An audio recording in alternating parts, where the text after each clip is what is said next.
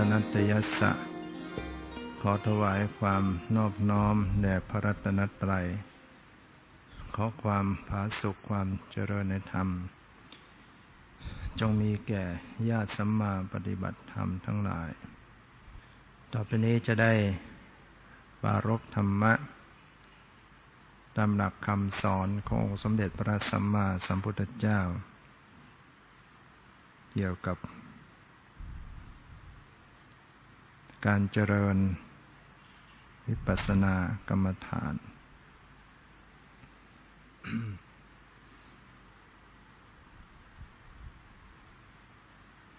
ขั้นตอนการปฏิบัติ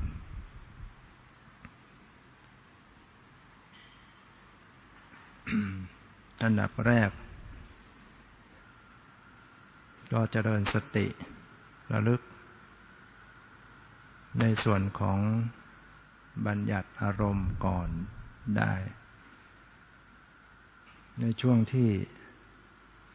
สติ เพ่งระลึกรู้ ในบัญญัติอารมณ์นี้ ก็ยังไม่ได้เป็นวิปัสสนา ยังไม่เข้าถึงปัญญาที่รู้จริง เพราะว่าวิปัสสนานั้นก็คือ ปัญญาที่รู้จริง เห็นจริง ปัญญาที่รู้แจ้งเห็นจริง ขณะที่เริ่มแรก เพ่งดูรู้บัญญัติ บัญญัตินั้น เป็นสมมุติ โดยสภาวะยังไม่ใช่ของจริง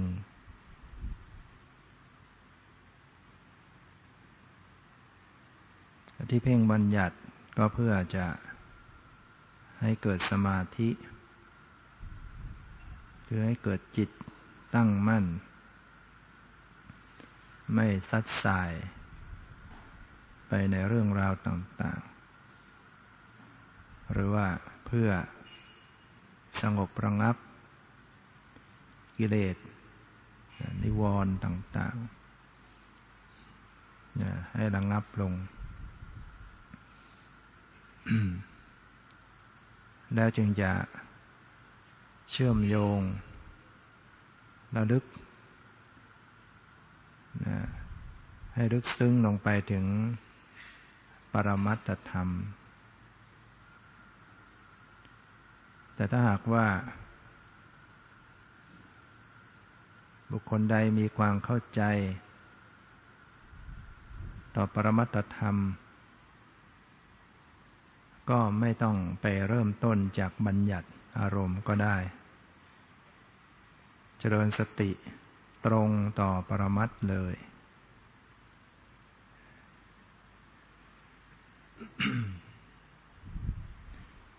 ถ้าหากว่ายังไม่เข้าใจในเรื่องของปรมัตธรรม หรือว่า จิตยังไม่คุ้นเคยกับการเจริญภาวนา ก็มีความจำเป็นต้อง เพ่งบัญญัติอารมณ์ไปก่อน รวมความว่าบัญญัติ ก็ดี ปรมัตก็ดี ก็เป็นกรรมฐานด้วยกัน ที่ว่าเป็นกรรมฐานก็หมายถึงเป็นที่ตั้งของสติ เป็นที่ตั้งของจิต แต่ว่ามีผลต่างกันเท่านั้น บัญญัติเป็นที่ตั้งของสติของจิต ให้เกิดความสงบ เกิดสมาธิตั้งมั่น จิตตั้งมั่น ส่วนปรมัตถ ให้เกิด ปัญญา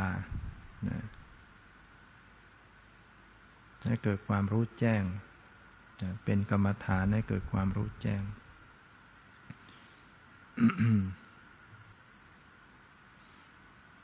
ฉะนั้นขั้นตอนถ้ายังระลึกในส่วนปรมัตธรรมไม่ออก ก็ให้เพ่งรู้บัญญัติไปก่อน แล้วจึงน้อมระลึกลึกซึ้งลงไปถึงปรมัตธรรม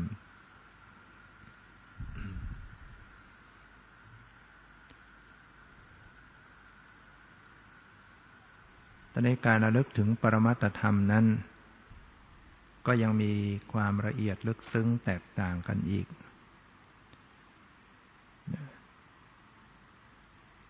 บางท่านอาจจะระลึกปรมัตธรรมได้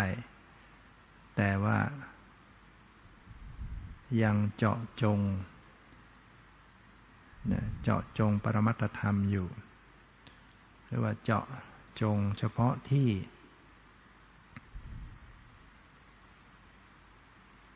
ยังไม่ได้ทั่วไป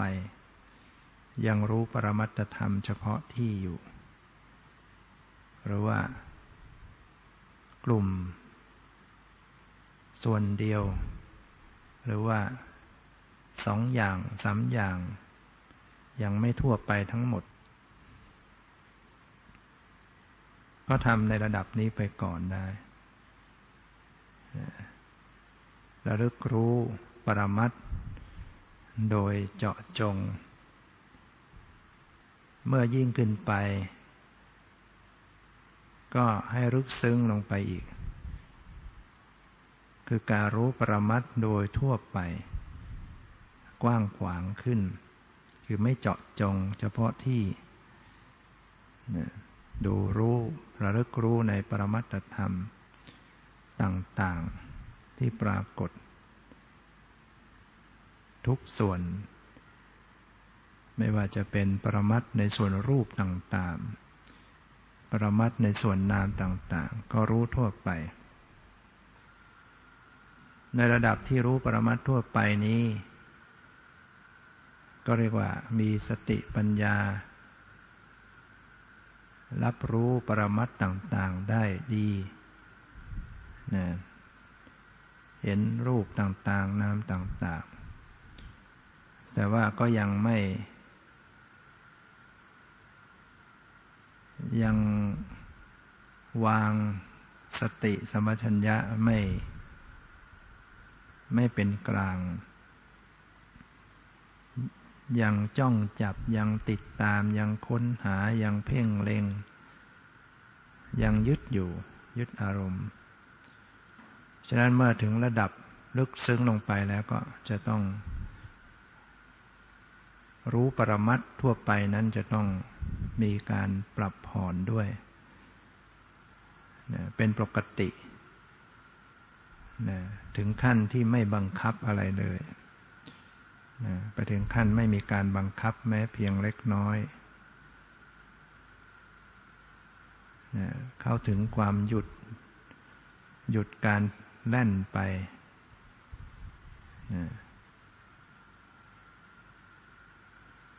ก็จะเข้าถึงการสลายบัญญัติอารมณ์ได้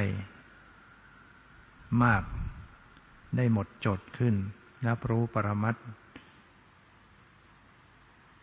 ได้ได้บริสุทธิ์ขึ้น คือไม่ไปบัญญัติ ไม่ไปบัญญัติ ลบบัญญัติอารมณ์ได้มากขึ้นหรือว่าบัญญัติอารมณ์น้อยลงน้อยลง รู้ปรมัตบริสุทธิ์ขึ้น คือมีแต่ส่วนของปรมัตผลก็จะเกิดขึ้นนะปัญญาที่รู้เห็นสภาวธรรม ตามความเป็นจริงก็เกิดขึ้นนะก็จะเป็นไปเพื่อเข้าสู่วิมุตติความหลุดพ้นได้ในที่สุด นี่คือขั้นตอนระดับของการปฏิบัติวิปัสสนากรรมฐาน ตอนนี้ย้อนมาทำฟังเข้าใจในเบื้องต้นที่บอกว่า เมื่อยังไม่สามารถรึกรู้ให้ตรงต่อปรมัตก็เพ่งบัญญัติไปก่อน เพราะเพราะว่าง่ายง่ายต่อการจะฟังในการที่จะปฏิบัติตาม นะเพราะเรื่องบัญญัติเรื่องสมมตินั้น เป็นเรื่องที่สัตว์โลกทั้งหลายคุ้นเคยดีอยู่แล้ว สัตว์โลกทั้งหลายติดอยู่ ใช้อยู่กับบัญญัติกับสมมติอยู่แล้ว จะให้ไปรู้ปรมัตยังยังเป็นเรื่องที่แปลกอยู่ ไม่สามารถทำความเข้าใจได้นะ ถ้าไม่เข้าใจปฏิบัติไม่ถูกก็จะเปล่าประโยชน์ไป เพราะฉะนั้นก็ต้องเกื้อกูลต่อผู้ ที่ยังไม่สามารถรู้ปรมัตได้ ให้ได้ทำกรรมฐานได้ ก็คือต้องสอนการเพ่งบัญญัติอารมณ์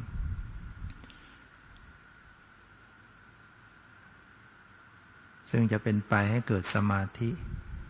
นะบุคคลที่ทำจิตให้เขาถึงสมาธิได้ ก็จะได้รับความสุขสงบ ความเย็นอกเย็นใจทำให้เกิดกำลังใจเกิด เห็นคุณค่าของธรรมะของพุทธศาสนาทำให้มีศรัทธา มีความเพียรมากขึ้นสนใจที่จะประพฤติปฏิบัติ อย่างมีหลายคนที่อดีต เคยประพฤติตัวไม่ดี บางคนกินเหล้าเมายาอยู่เล่นการพนันกินเหล้าอยู่ทุกวัน ได้เกิดมีโอกาสไปเข้ากรรมฐาน ปฏิบัติ ซึ่งการปฏิบัตินั้นก็เพ่งบัญญัตินี่แหละดู ในระยะเจ็ดวัน เกิดความสงบขึ้นมา เกิดความสุขใจที่ไม่เคยพบมาก่อน หลังจากนั้นก็เลิกหมดเลย เปลี่ยนไปเป็นคนละคนนะเลิกดื่มเหล้าแล้วก็สนใจแต่วัดเนี่ยตอนนี้ว่างก็จะไปวัด ไปฟังธรรม ไปปฏิบัติ อยู่บ้าน มีเวลาก็จะนั่งกรรมฐาน นี่มีตัวอย่าง ที่ไม่ต้องไปบังคับให้เลิกเล่า ไม่ต้องบังคับให้เลิกการพนัน แต่เขาเลิกเองโดยเด็ดขาดได้เพราะว่าอาศัยการเข้าปฏิบัติกรรมฐาน ไปสัมผัสความสงบ เห็นคุณค่าของการ ปฏิบัติธรรม เห็นคุณค่าของพุทธศาสนา เปลี่ยนจากคนละคนจากคนที่สมเรเทเมา เป็นคนเรียบร้อย ก็ทำให้เงินทองเหลือเฟือ สมัยก่อนเป็นคนเป็นหนี้เป็นสิน เงินเดือนได้มา ก็ไม่พอนะโยมคนนี้เป็นทหารด้วย เป็นหนี้เป็นสินเพราะว่ากินเหล้าเซ็นเชื่อไว้พลุงพลัง แต่พอหลังจาก กลับตัวได้ ก็เงินเดือนก็เหลือเนี่ยครอบครัวก็มีความสุขขึ้น ลูกภรรยาก็มีความสุข ราะคนเราถ้าก็ไม่ไม่ไปติดอบายามุขสัอย่าง ไม่เล่นการพนันไม่ดื่มสุราเมลัยไม่เที่ยวซุกซนนะถึงเวลากลับบ้านนะไม่เมากลับมา ก็คุยกันรู้เรื่องกลายเป็นช่วยเหลือกัน เป็นที่อบอุ่นใจในครอบครัว เงินทองก็ก็เหลือเหลือใช้ เพราะไม่ต้องสูญเสียไปในเรื่อง สุรายามเมา ไม่ต้องไปสูญเสียในเรื่อง การพนันอะไรต่างฉะนั้นการปฏิบัติกรรมฐานนี้ก็ได้ประโยชน์มีผลพลอยได้ ขนาดว่ายังไม่เข้าถึงวิปัสสนา เพียงแค่ให้เกิดความสงบแต่ได้ว่าที่กล่าวแล้วว่า อันดับแรกนะเพ่งบัญญัติอารมณ์ แล้วก็มาทำความเข้าใจว่าบัญญัติอารมณ์นั้นเนี่ยมันมีอะไรบ้าง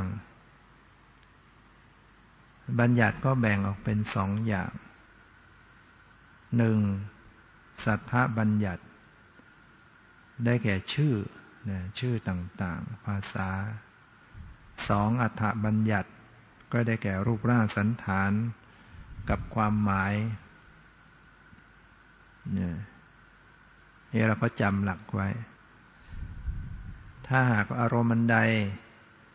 ที่มันปรากฏเป็นรูปร่างสันฐานขึ้น ก็ต้องตัดสินได้ว่านั่นคือบัญญัติอารมณ์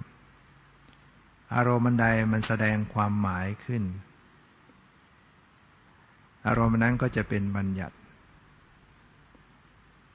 อารมณ์ใดที่เป็นชื่อ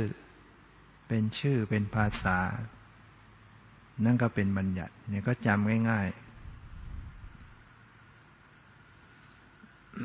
ตอนนี้ว่าเราจะเพ่งบัญญัติส่วนไหนดี ที่จริงก็คงมีมากหลายอย่างนะแต่พระพุทธเจ้าก็แสดงไว้ให้นะจะได้ไม่ต้องไปคิดหากันมาก ก็แสดงไว้ให้แล้ว อารมณ์ของสมถะ โดยตรงแสดงไว้สี่สิบอย่าง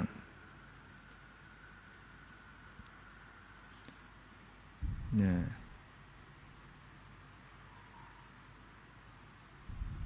แล้วก็ ยังมี อื่น ๆ อีกนะที่แสดงไว้ในสติปัฏฐาน ในข้อของกายานุปัสสนาสติปัฏฐานข้อที่หนึ่ง ก็ยังมีส่วนของบัญญัติอารมณ์ เนี่ยฉะนั้นในสติปัฏฐานนี้ ก็ยังเป็นสมถะอยู่ บางส่วนเนี่ยเราก็ลองมาพิจารณาดูว่า เราตัดสินด้วยตนเองว่ามันเป็นสมถะได้อย่างไร เราก็ตัดสินตรงที่อารมณ์ อารมณ์นั้น เป็นบัญญัติไหม ถ้าอารมณ์นั้นเป็นบัญญัติ มันก็จะต้องเป็นไปเพื่อความสงบ ถ้าเกิดความสงบนั่นก็คือสมถะนะในสติปัฏฐานสี่นะข้อที่หนึ่งคือกายานุปัสสนาสติปัฏฐาน ท่านแสดงว่าให้เจริญสตินะสติ ตามดูรู้ทันใน กายในกายอยู่เนืองๆคือเรียกว่าต้องต้องทำกันอยู่เรื่อย ตามดูรู้กันอยู่เรื่อยๆเนืองๆใช้สติเนี่ยสติระลึกรู้กาย ในกายอยู่หนึ่งเนืองกายในกายก็กายทั้งหลาย มันมีกายอะไรบ้าง ท่านก็แสดงไปอีกว่ามีกายที่เป็นลมหายใจ กายที่เป็นอริยาบทกายที่เป็นธาตุดินน้ำลมไฟ กายที่เป็นอิริยาบถต่างๆนะนอกจากกิริยาบทใหญ่แล้วก็มีอิริยาบทย่อย กายที่เป็นอาการ 32 ผมคนเล็บฟันหนังเป็นต้นนะแล้วก็กายที่เป็นซากศพน้อมมาเปรียบเทียบในกายของตนเอง ในกายกายในกาย ซึ่งท่านก็แสดงไว้หลายอย่าง ก็น้อมมาพิจารณา เอากาย อย่างใดอย่างหนึ่งมาพิจารณามาระลึกรู้ในกาย เช่น ลมหายใจนะกายคือลมหายใจ ก็ตั้งสติระลึกถึงลมหายใจ บุคคลที่ยังมีชีวิตอยู่ก็จะมีลมหายใจ ลมหายใจมันผ่านโพรงจมูก ไปดันทรวงอกไปดันถึงหน้าท้อง จริงลมก็ไม่ไปถึงท้องแต่ว่า มันก็ไปเบ่งได้เหมือนกัน ให้ท้อง เคลื่อนไหว ก็ตั้งสติไว้นะนะสติระลึกรู้ให้จิตไป ไปดูลมใหายใจไว้ ไปรู้ไปดู ดูด้วยใจ ดูลมใหายใจ ที่จริงลมใหายใจเนี่ยเป็น มันเป็นปรมัตธรรมเป็นรูป ประกอบไปด้วย รูปต่างๆ มีทั้งรูปดิน รูปน้ำรูปไฟ รูปลมที่หายใจเข้าไป แต่ลมก็อาจจะมาก มีส่วนผสมของลมมากกว่า แต่ว่ายัง ไม่มีปัญญาพอที่จะไประลึกถึงปรมัตก็ให้ดูบัญญัติไประลึกรู้บัญญัติไปก่อน คือเมื่อหายใจ เอา ลมหายใจเข้าไป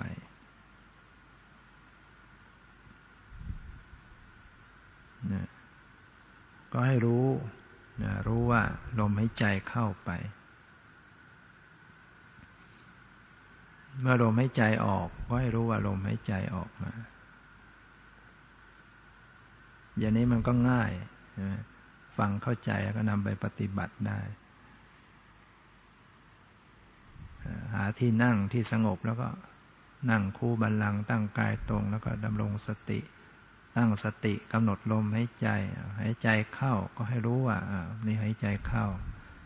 ขณะนี้หายใจออกขณะนี้หายใจเข้า ขณะนี้หายใจรู้ไปอย่างเนี้ย หรือว่าอ้าวหายใจมันยาว เข้ายาว ออกยาว บางขณะมันเข้าสั้นออกสั้น เพื่อเป็นข้อสังเกตให้เพื่อเป็นการผูกจิตให้มันอยู่กับลมหายใจ ถ้าไม่สังเกตอะไรเลย มันก็จิตมันก็ค่อยจะเลิดไป ที่ทำอย่างนี้ก็เพื่อที่จะให้จิตเนี่ยมันมันสงบ คือให้มันมาอยู่ที่ลมหายใจที่เดียว มันก็จะไม่ซัดสายไปเรื่องนั้นเรื่องนี้ ถ้ามันมารวมอยู่ที่เดียว มันก็เกิดสมาธิเกิดความสงบ พอเกิดสงบก็เกิดความสุขใจสบายใจ ในกรณีที่รู้ลมให้ใจเข้าออก หรือว่าเข้ายาวออกยาวเข้าสั้นออกสั้น ถามว่าการรู้อย่างนี้เป็นบัญญัติหรือปรมัต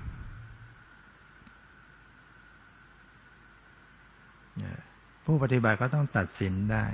โดยเอาหลัก หลักวิชามาจับดู แล้วก็นึกถึงว่าเอาบัญญัติมันมีอะไรบ้าง มันมีชื่อ มันมีความหมาย มันมีรูปร่าง การให้รู้ว่าลมเข้าลมออก เป็นความหมายไหมมันก็เป็นความหมาย ความหมายว่าเข้าไป ความหมายว่าออกมา นี่คือความหมายนะนี่แสดงว่า จิตจะต้องนึกถึงบัญญัติอารมณ์ ความหมายนั้นขยายออกไปอีกว่า เข้าเนี่ยเข้ายาว ออกนี่ออกยาว เข้านี่เข้าสั้นนี่ออกนี่ออก นี่ก็เป็นความหมายที่ขยายออกไปอีกดังนั้นบัญญัติอารมณ์นี้ จึงเป็นกรรมฐานให้เกิดความสงบนั้นดูลมหายใจเข้าออกเข้าออกเข้าออกเข้ายาว ก็จะเกิดสมาธิได้ตอนนี้บางคนนั้น ดูลมเข้าลมออกเข้าออก ก็ยังไม่ค่อยจะอยู่ จิตไม่ค่อยจะอยู่คอยจะไปคิดเรื่องอื่น ลืมลมให้ใจ ครูบาอาจารย์ที่ท่านมีประสบการณ์การปฏิบัติในรุ่นหลังๆ ในเมืองไทยเราเนี่ย ท่านมีประสบการณ์ของการปฏิบัติ ท่านเห็นว่ามันได้ผลดี คือให้จิตมันอยู่กับลมให้ใจได้ดีขึ้น ท่านก็เลยมาแนะนำเพิ่มเติม คือบริกรรมพุทโธบริกรรมหายใจเข้าพุทหายใจออกโธ หรือบางทีก็บริกรรมเพิ่มเป็นธรรมโมสังโฆสลับกัน เพราะว่าคำพุทโธรู้สึกว่ามันจะพร้องกับลมหายใจได้ดี มันเป็นสองพยางหายใจเข้าพุทหายใจออกโธแล้วก็คำว่าโธเนี่ยมันก็มันเป็นมันไม่ขัด เป็นจังหวะที่ระบายลมออก ก็เหมาะสม เพราะนั้นนอกจากจะดูลมเข้าลมออกแล้วก็ก็เรียกพุทโธไปด้วย บริกรรมในใจพุทโธพุทถามว่าพุทโธนี่เป็นบัญญัติ เป็นอารมณ์ที่เป็นบัญญัติไหม เราก็เอาเรื่องบัญญัติมาจับดูหลักหลักการหลักวิชา บัญญัติมีสองอย่าง สัทธบัญญัติ อัฏฐบัญญัติ สัทธะคือชื่อต่างๆคำว่าพุทโธเป็นชื่อไหมเป็นชื่อ แสดงว่าบัญญัติมาใช้สองอย่างใช้ทั้งสัทธบัญญัติคือเรียกชื่อไปด้วย ใช้ทั้งอัฏฐบัญญัติ คือความหมายไปด้วย ความหมายว่าเข้าว่าออก ใช้สองอย่างแล้วก็ก็จะช่วยให้ มันอยู่ได้มากขึ้น จิตมันอยู่ได้มากขึ้นนะตอนนี้ดูความหมายแล้วบางทีก็ยังไม่ไม่พออีก ต้องดูรูปร่างไปด้วย หรือว่าไม่ดูบางทีมันก็เกิดขึ้นให้ดู เช่นเมื่อทำไปมากขึ้นมากขึ้น มันก็เห็นเป็นสายลม เหมือนกับเป็นสายเข้าสายออก บางทีก็เป็นเหมือนสายลุ่ง เหมือนกับปุยนุ่น เหมือนกับฟัน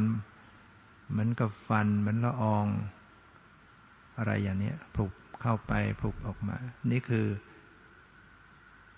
บัญญัติอารมณ์เกิดขึ้นอีกในส่วนของรูปร่าง ในส่วนของรูปร่าง อย่างนี้เรียกว่าเป็นนิมิตเกิดขึ้น จากการทำกรรมฐาน จิตมันสร้างนิมิตขึ้นมา ให้เห็น หรือว่าตอนที่มันยังไม่เกิดนิมิต มันก็มีอยู่นะรูปร่างบางทีมันก็เห็นเป็นโพรงจมูก เห็นจมูก เห็นลำคอหน้าอกหน้าท้อง อะไรอย่างนี้มันจะสลับกัน จะมีบัญญัติซึ่งเป็นรูปร่างเข้ามาดังนั้นมันก็จะมีรูปร่างบ้าง มีความหมายบ้าง หรือเรียกชื่อไปด้วยมันก็เกิดสมาธิได้ แต่นี้บางคนอะดูลมหายใจเขาออกที่โพรงจมูก รู้สึกว่ามันไม่ถนัด ก็อาจจะมาดูที่ปลายลม แอกเข้าท้อง มันก็จะขยายขึ้น เราเรียกว่าพองพอให้ใจออกท้องมันแฟบลง เราเรียกว่ายุบ ฉะนั้นก็เลยมีการสอนให้บริกรรมว่าพองยุบหรือพองหนอ ยุบหนอ เติมคำว่าหนอเข้ามา เพื่อให้เกิดความสังเกตมากขึ้น ในขณะที่กำหนดที่หน้าท้อง เวลาหายใจเข้า บริกรรมพองสุดพองก็หนอหายใจออกท้องยุบก็ยุบหนอ ในขณะนั้นจิตจะต้องเห็นบัญญัติ จะต้องไปรับรู้บัญญัติอารมณ์ คือบัญญัติทั้งสามอย่างเลย เรียกชื่อไปด้วยคำว่าพองหนอยุบหนอเป็นชื่อ เป็นสัทธบัญญัติ รู้ความหมาย ความหมายว่ามันพอง ความหมายมันยุบก็เป็นอัฏฐบัญญัติ หรือว่าเห็นเป็นมโนภาพท้องมันโป่งออกมา ท้องมันแฟบออกมา มันก็เป็นรูปร่างสันฐาน เป็นบัญญัติ เพราะนั้นดูไปดูมาเพ่งไปเพ่งมันก็เกิดสมาธิได้เกิดความสงบตอนนี้ปรมัตปรมัตมันอยู่ที่ไหน ที่จริงหายใจเข้าไปมันก็มีปรมัตอยู่ ถ้ามันกระทบถ้าเพ่งที่โพรงจมูก มันจะต้องรู้สึกกระทบ แล้วรู้สึกเย็น รู้สึกร้อน อันนี้คือตัวปรมัตเนี่ยเวลาหายใจเข้าไปมันกระทบ ที่มันรู้สึกกระทบเนะเพราะมันมีธาตุดินเข้าไปด้วยหายใจเอาธาตุดินเข้าไป มันจึงกระแทก รู้สึกแข็ง แต่ว่ามันแข็งนิดเดียว มันก็รู้สึกกระทบกระแทกนิดหน่อย แข็งน้อยนะอ่อน แล้วก็มันก็หายใจเอาธาตุไฟเข้าไปด้วย เพราะนั้นเวลาหายใจเข้าไปมันก็เย็นไฟน้อยมันก็เย็นพอหายใจเข้าไปแล้วลมมันก็ไปซักฟอกโลหิต เผาผลาญถูกเผาผลาญก็กลายเป็นคาร์บอนไดออกไซด์ออกมา มันก็จะร้อน คือไฟมันเพิ่มมากขึ้น ถูกเผาผลาญฉะนั้นเวลาหายใจออกมันก็จะมี ธาตุไฟมาก มันก็จะแสดงกระทบร้อนที่โพรงจมูกฉะนั้นถ้าหากว่าเข้าไปสังเกตการกระทบ และสังเกตความรู้สึกที่มันร้อนมันเย็น อันนี้คือตัวปรมัตธรรม ถ้ากำหนดอย่างนี้มันจะมันจะกำหนดปรมัตมันก็จะเป็นวิปัสนา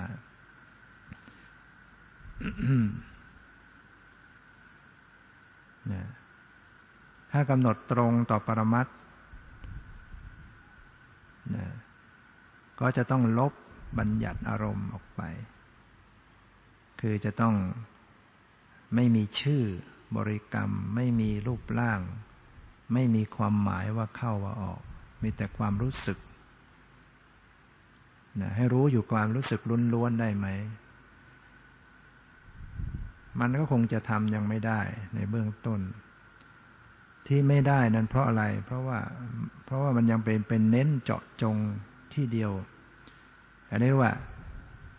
กำหนดบัญญัติแล้วก็เชื่อมเข้าสู่ปรมัตแต่ยังเป็นปรมัตที่เจาะจง ไปรับรู้ปรมัตเจาะจง ไปรู้ความเย็นร้อนกระทบที่โพรงจมูก เพราะฉะนั้นการรู้ปรมัตเจาะจงเนี่ยมันจะมันจะไม่บริสุทธิ์ คือมันจะได้ไม่ได้ปรมัตบริสุทธิ์ จะมีบัญญัติสลับ กันไปสลับกันมาแล้วอย่างในกรณีที่บางท่านกำหนดที่หน้าท้อง พองหนอยุบหนอ พองหนอยุบหนอ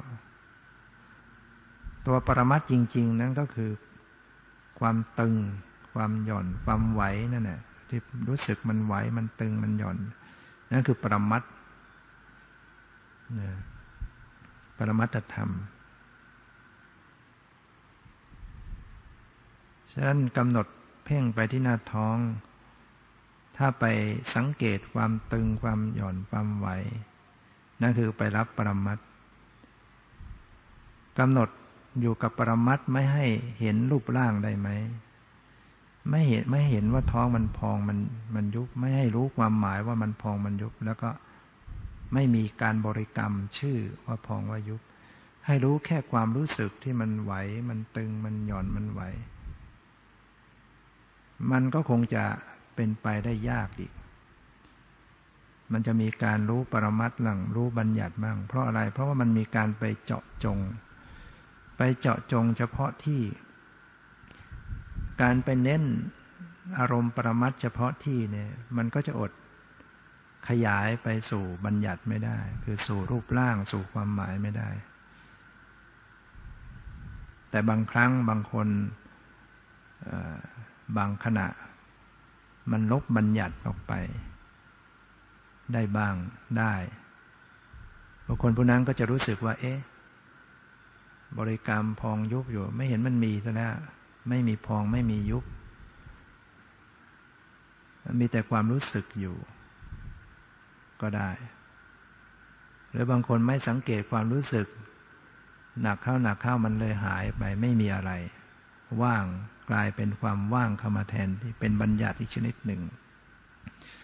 หรือว่าดูลมหายใจไปก็เหมือนกันเนี่ยตอนแรกดูความหมายว่าเข้าว่าออกเข้ายาวออกยาว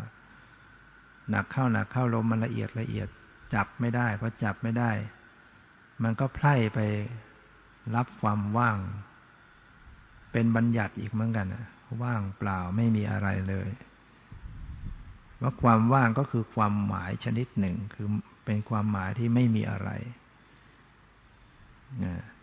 ก็ต้องรู้ว่า ไอ้ว่างแบบนี้ยังยังไม่ใช่ ยังไม่ใช่ สัจธรรม ยังไม่ใช่ปรมัตธรรม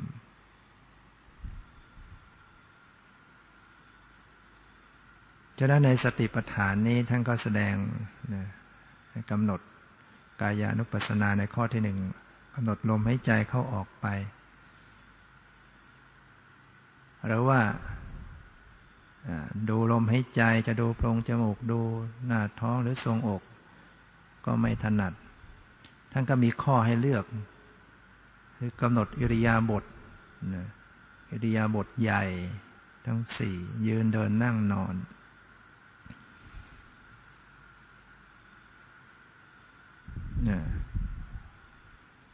การกำหนดอิริยาบถ ท่านก็สอนไว้ว่า นั่ง ก็ให้รู้ชัดว่านั่ง ขณะที่นั่งหรือยืนก็ให้รู้ชัดว่ายืน เดินก็ให้รู้ชัดว่าเราเดิน นอนก็รู้ชัดว่าเรานอน ในนั้นท่านบอกว่าอย่างนี้ นี่แสดงว่ายังยังเป็นบัญญัติอยู่ ยังมีคำว่าเราโดยซ้ำหรือไม่มีคำว่าเรา แต่มันก็ยังเป็นความหมายอยู่ ความหมายว่านั่ง ความหมายว่ายืน ความหมายว่าเดิน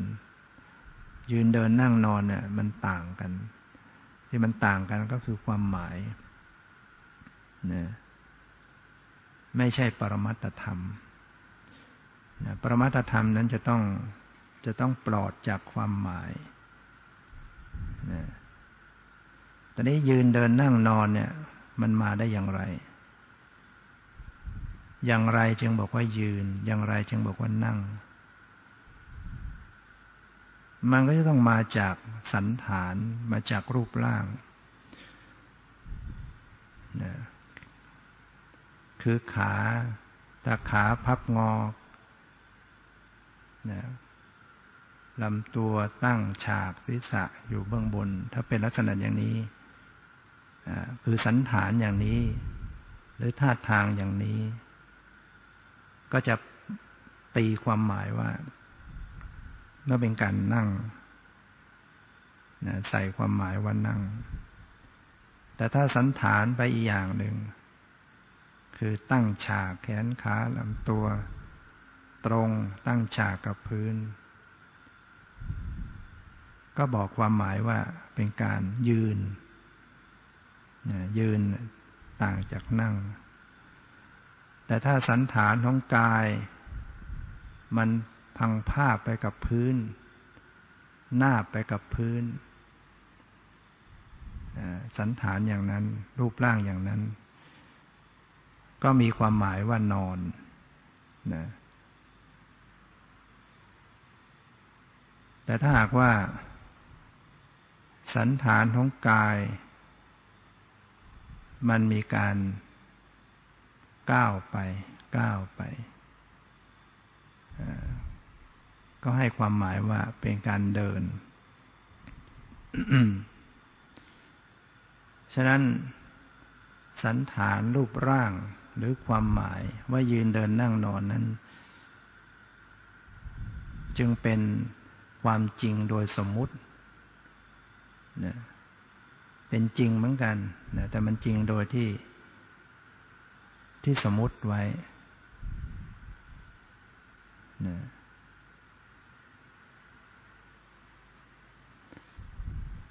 เมื่อสิ่งเหล่านี้เป็นบัญญัติ มันก็เป็นที่ตั้งให้เกิดความสงบได้ เอามาเป็นกรรมฐานได้ เมื่อนั่ง ก็ให้รู้ เพ่งรู้ในกาย ในรูปร่างของกาย หรือว่าในความหมายว่านั่งอยู่ การรู้ว่านั่งก็จะต้องมีการสัมผัสในท่าทางของกาย ซึ่งก็อยู่ในเรื่องของสันฐานของกาย ซึ่งมันจะเป็นบัญญัติอารมณ์เข้ามา เพราะฉะนั้น ก็เกิดสมาธิได้เกิดความสงบ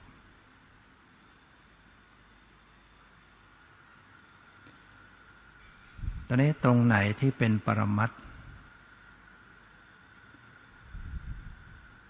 ส่วนที่จะต้องเป็นปรมัตมันก็จะต้องปลอดจากรูปร่างสันฐาน จะต้องปลอดจากความหมาย จะต้องเป็นธรรมชาติที่มีอยู่จริง ๆ ที่สติไปสัมผัสได้ได้จริง ๆ ที่มีที่เป็นอยู่จริง ๆ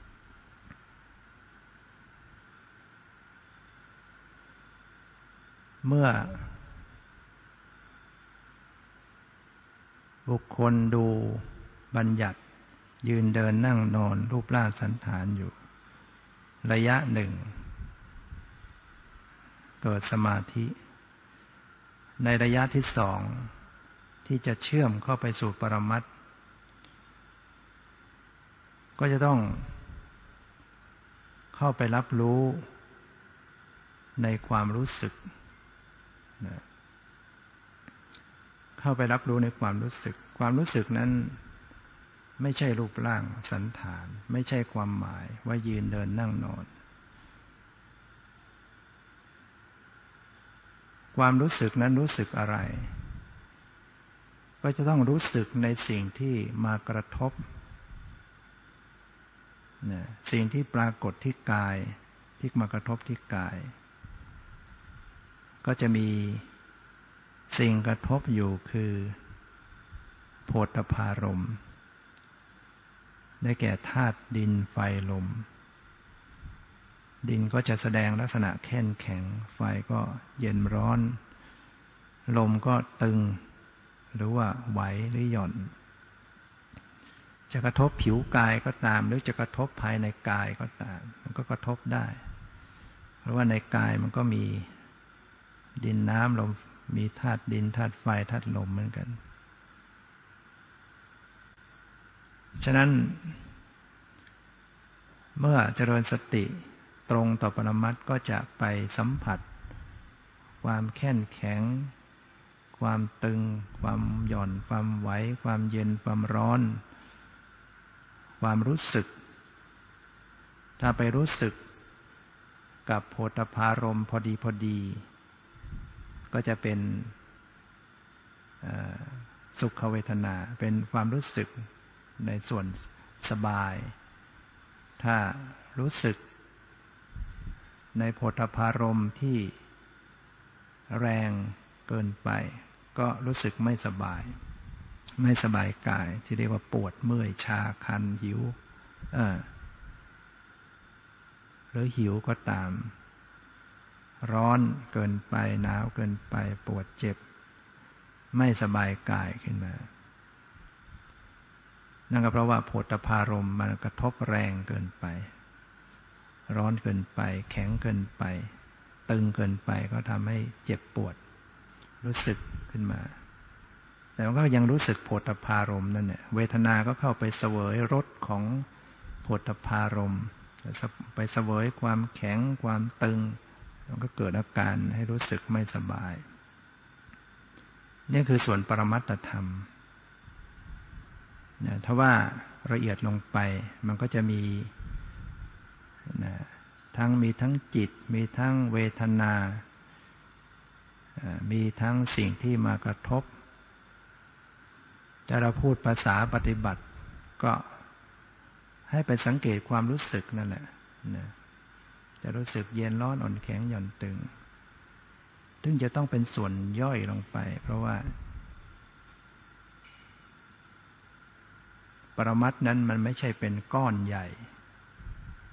นะแต่รับปรมัตธรรมเย็นร้อน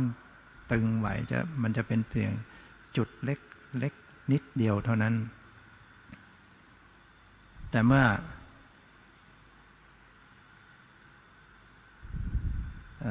รู้ปรมัตต่าง ๆ แล้ว จิตมันประมวลออกมา กลายเป็นสันฐานเป็นก้อน เป็นท่อนขึ้นแขนขาหน้าตาขึ้นมา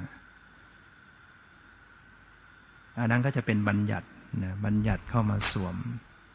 ในส่วนของรูปร่างสันฐานเป็นความหมาย ใส่ความหมายยืนเดินนั่งนอนเข้ามา ฉะนั้นถ้าหากว่าสติเข้าไปรู้ตรงต่อปรมัตนะอยู่ปรมัตได้ส่วน มีปรรับรู้ปรมัตบริสุทธิ์ ไม่ไปบัญญัติ ไม่ขยายไปบัญญัติ ก็จะลบรูปร่างสันฐานออกไปหมด จะไม่มีให้เห็นว่าแขนขาหน้าตารูปร่างอย่างไร เมื่อไม่มีรูปร่างสันฐาน มันก็จะลบความหมาย ความหมายว่ายืนเดินนั่งนอนจะลบไป เพราะมันจะบอกไม่ได้แล้วไอ้ความหมายยืนเดินนั่งนอนมันมาจากสันฐานรูปร่างของกาย มันก็รู้อยู่กับความรู้สึกต่างๆนะแต่การที่เข้าไปรู้เจาะจงเฉพาะที่ รู้ปรมัตเฉพาะที่ มันก็ยากที่จะรู้ปรมัตโดยบริสุทธิ์อย่างเดียวเฉพาะปรมัตเท่านั้น มันก็อดขยายไปบัญญัติไม่ได้นะ เนื่องจากการไปเน้นนะไปเน้นบัญญัติ ไปเน้นปรมัตเฉพาะที่ มันจะอดขยายไปบัญญัติไม่ได้นะก็พิสูจน์ได้ อย่างเช่น เราทดลองดู เรากำมือแบมือ การที่เราจิตไปเพ่งที่มือ แล้วให้รับรู้แค่ปรมัตได้ไหม รู้แค่ความรู้สึกที่มันตึงมันไหว มันตึงมันหย่อนมันไหว อย่าให้เห็นเป็นรูปมือ อย่าให้เห็นเป็นรูปนิ้ว รูปมือ เพราะการเห็นเป็นรูปมือ รูปนิ้วขึ้นมา นั่นคือบัญญัติ ปรมัตจริง ๆ จะต้องจะต้องเป็นเฉพาะความรู้สึกนะเราทดลองดูได้ เราขยับนิ้ว แล้วก็จิตไปเพ่ง ไปรับรู้แค่ความรู้สึก คือจะรู้แค่ปรมัตความรู้สึก มันตึงมันไหว แต่ถ้ามันฉายออกไปเป็นเป็นมือเป็นฉายเป็นรูปร่างนิ้วเป็นมือ นั่นบัญญัติเนี่ยนะพอบัญญัติรูปร่าง เดี๋ยวมันก็รู้ความหมายว่านี่คือมือนี่คือนิ้วนะให้รับรู้แค่ความรู้สึก ที่มันรับรู้แค่ความรู้สึก ไม่ค่อยจะได้บริสุทธิ์เฉพาะปรมัตก็เพราะว่ามันมีการไปเพ่ง มีการไปจ้องไปดูเฉพาะที่ มันก็อดไปบัญญัติไม่ได้ ฉะนั้นขั้นตอนการปฏิบัติในตอนท้ายๆลงไป จึงต้องไม่มีการไปจ้องดู ไปจดจ้องไปเพ่งเล็ง ต้องเคลียร์รับรู้ปรมัตอย่าง ทั่วถึงและปล่อยวางนะไม่จ้องไปในอารมณ์ ถ้าจ้องไปในอารมณ์แล้วมันก็จะขยายไปเป็นหยัด การรับรู้ปรมัตในส่วนทวารอื่นก็เหมือนกัน ไม่ว่าจะเป็นทางตาทางหูทางจมูก ถ้ามีการไปจ้องแล้วมันก็ไปบัญญัติฉะนั้นบุคคลจึงระลึกรู้ เวลาเห็นจะระลึกรู้การเฉพาะการเห็น ก็ไม่ได้เฉพาะปรมัตเลยไปเป็นบัญญัติหมด เพราะอะไรเพราะมีการไปจ้องมันยังไม่มีการระลึกรู้อย่างปกติ ถ้าระลึกรู้อย่างปกติ คือจะต้องรู้ปรมัตอื่น ๆด้วยนะแล้วก็ไม่เพ่งไป ไม่จ้องไปนะอย่างกรณีที่เราทดสอบ ตอนแรกเราดูที่มือนะสติเพ่งดูที่มือที่กรรมที่แบอยู่ ที่กรรมที่แบอยู่ ถ้าเราจ้องก็จะเห็นว่ามันมีรูปร่าง แต่ลองฝึกไม่จ้องดู คือเอาสติรับรู้จิตด้วยรับรู้ที่จิตใจที่อยู่ที่หัตถยวัตถุแล้วก็รู้ทางทางมโนทวารทางจิต แล้วก็รู้ความรู้สึกที่มือ รู้อารมณ์ที่มาสลับซับซ้อนอยู่ ถ้าไม่จ้องในอารมณ์ใดอารมณ์หนึ่ง จะสามารถลบรูปร่างออกไปได้ได้มากขึ้น รูปร่างสันฐาน ความหมายจะลบออกไปเหลืออยู่กับความรู้สึกได้นะอันนี้ก็เป็นสิ่งที่พิสูจน์ได้นะว่าส่วนไหนเป็นของจริง เป็นสิ่งที่จริงที่เป็นปรมัตฉะนั้นเมื่อปฏิบัติเริ่มที่แรกเพ่งบัญญัติ จะเพ่งดูลมให้ใจจะเพ่งอิริยาบถ หรือว่าท่านก็มีให้เลือกอีกนะไปเพ่งพิจารณาอาการ 32 ที่เรียกปฏิกูละปัปพะนะผมขนเล็บฟันหนังเนื้อเอ็นกระดูกก็ได้ แต่นั่นก็คือบัญญัติอารมณ์ เห็นเป็นเส้น ผมเส้นขนเห็นเป็นหนังนะมันก็เป็นรูปร่างสันฐานแล้วก็มีความหมายว่ามันไม่สะอาด หรือว่าสันฐานออกมาให้เห็นชัดว่ามันสกปรก มันคือมันมีสันฐานต่างๆ แล้วก็มีความหมายว่ามันไม่สะอาด มันก็เป็นไปเพื่อความสงบคือจิตใจจะละคลายจากความทะเยอทะยานยินดี ที่จะติดยึดในความสวยงามในในสิ่งที่กามคุณอารมณ์ต่างๆ มันก็สงบ เมื่อสงบแล้วก็เชื่อมต่อไปสู่ปรมัตถ นั่นก็คือจะต้องทิ้งจากรูปร่างความหมายออกไป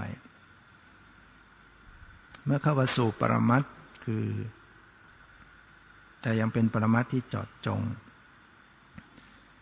ก็จะต้องขยายการรับรู้ปรมัตให้กว้างขวาง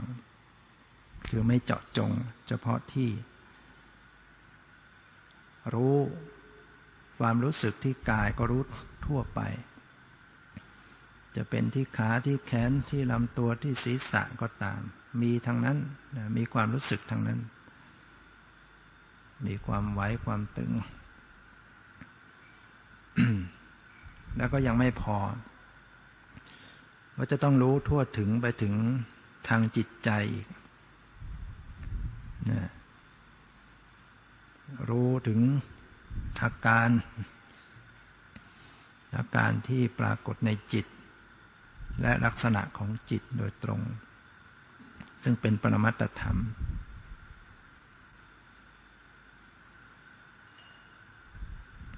ตอนรู้เข้ามาที่จิตใจมันก็อาจจะยากขึ้นอีก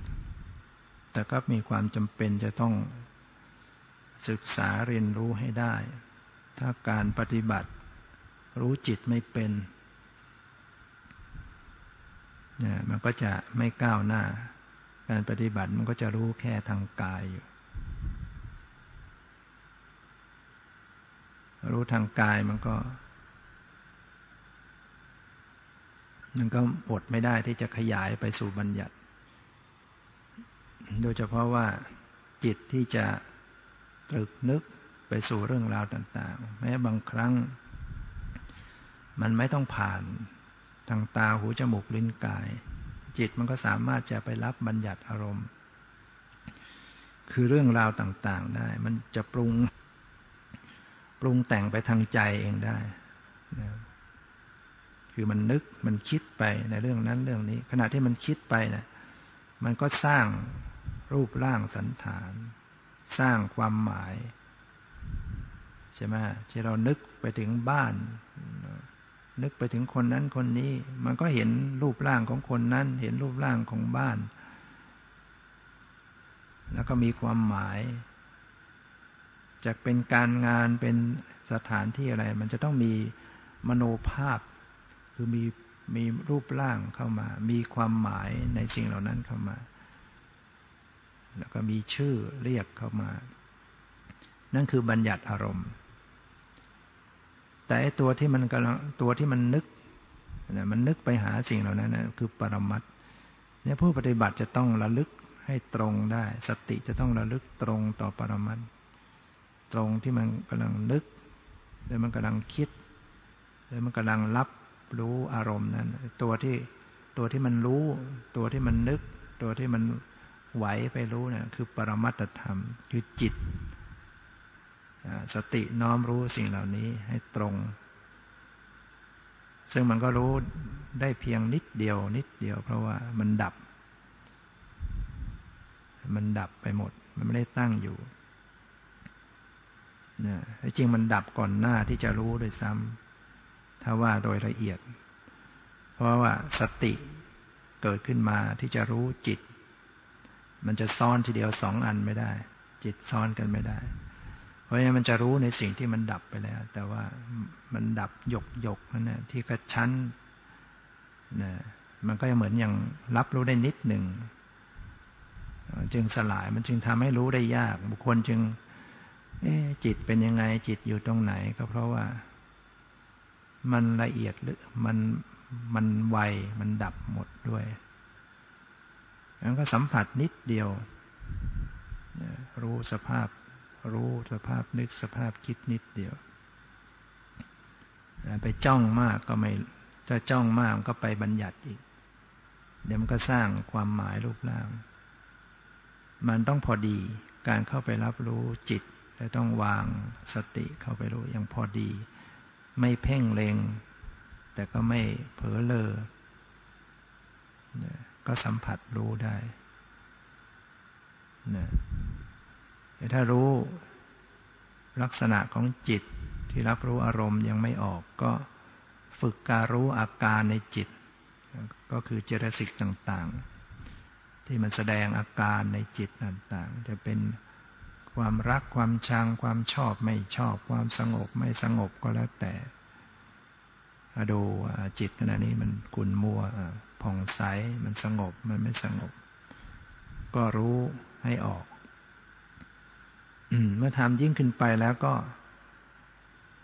รู้ทั่วถึงกันหมด ทั้งความรู้สึกที่กาย ทั้งความรู้สึกที่จิตใจ ไม่ต้องวุ่นวายไปติดตามไปเพ่งเล็งไปจ้องจับนะก็ปรับเข้าสู่ความเป็นกลาง มีจุดยืนตั้งมั่นเป็นปกตินะก็จะไม่ไปบัญญัติได้มากขึ้น ก็จะเห็นความเปลี่ยนแปลงเกิดเห็นสภาวธรรม เห็นปรมัตตธรรม แสดงความจริงให้ดู ก็คือมันเกิดดับให้ดู แสดงอนิจจังทุกขังอนัตตาให้ดู ก็เป็นวิปัสสนาขึ้นมาเนี่ยก็ใช้เวลาวันนี้มาพอสมควร ขอยุติไว้แต่เพียงเท่านี้ ที่สุดนี้ขอความสุขความเจริญในธรรมจงมีแก่ทุกท่าน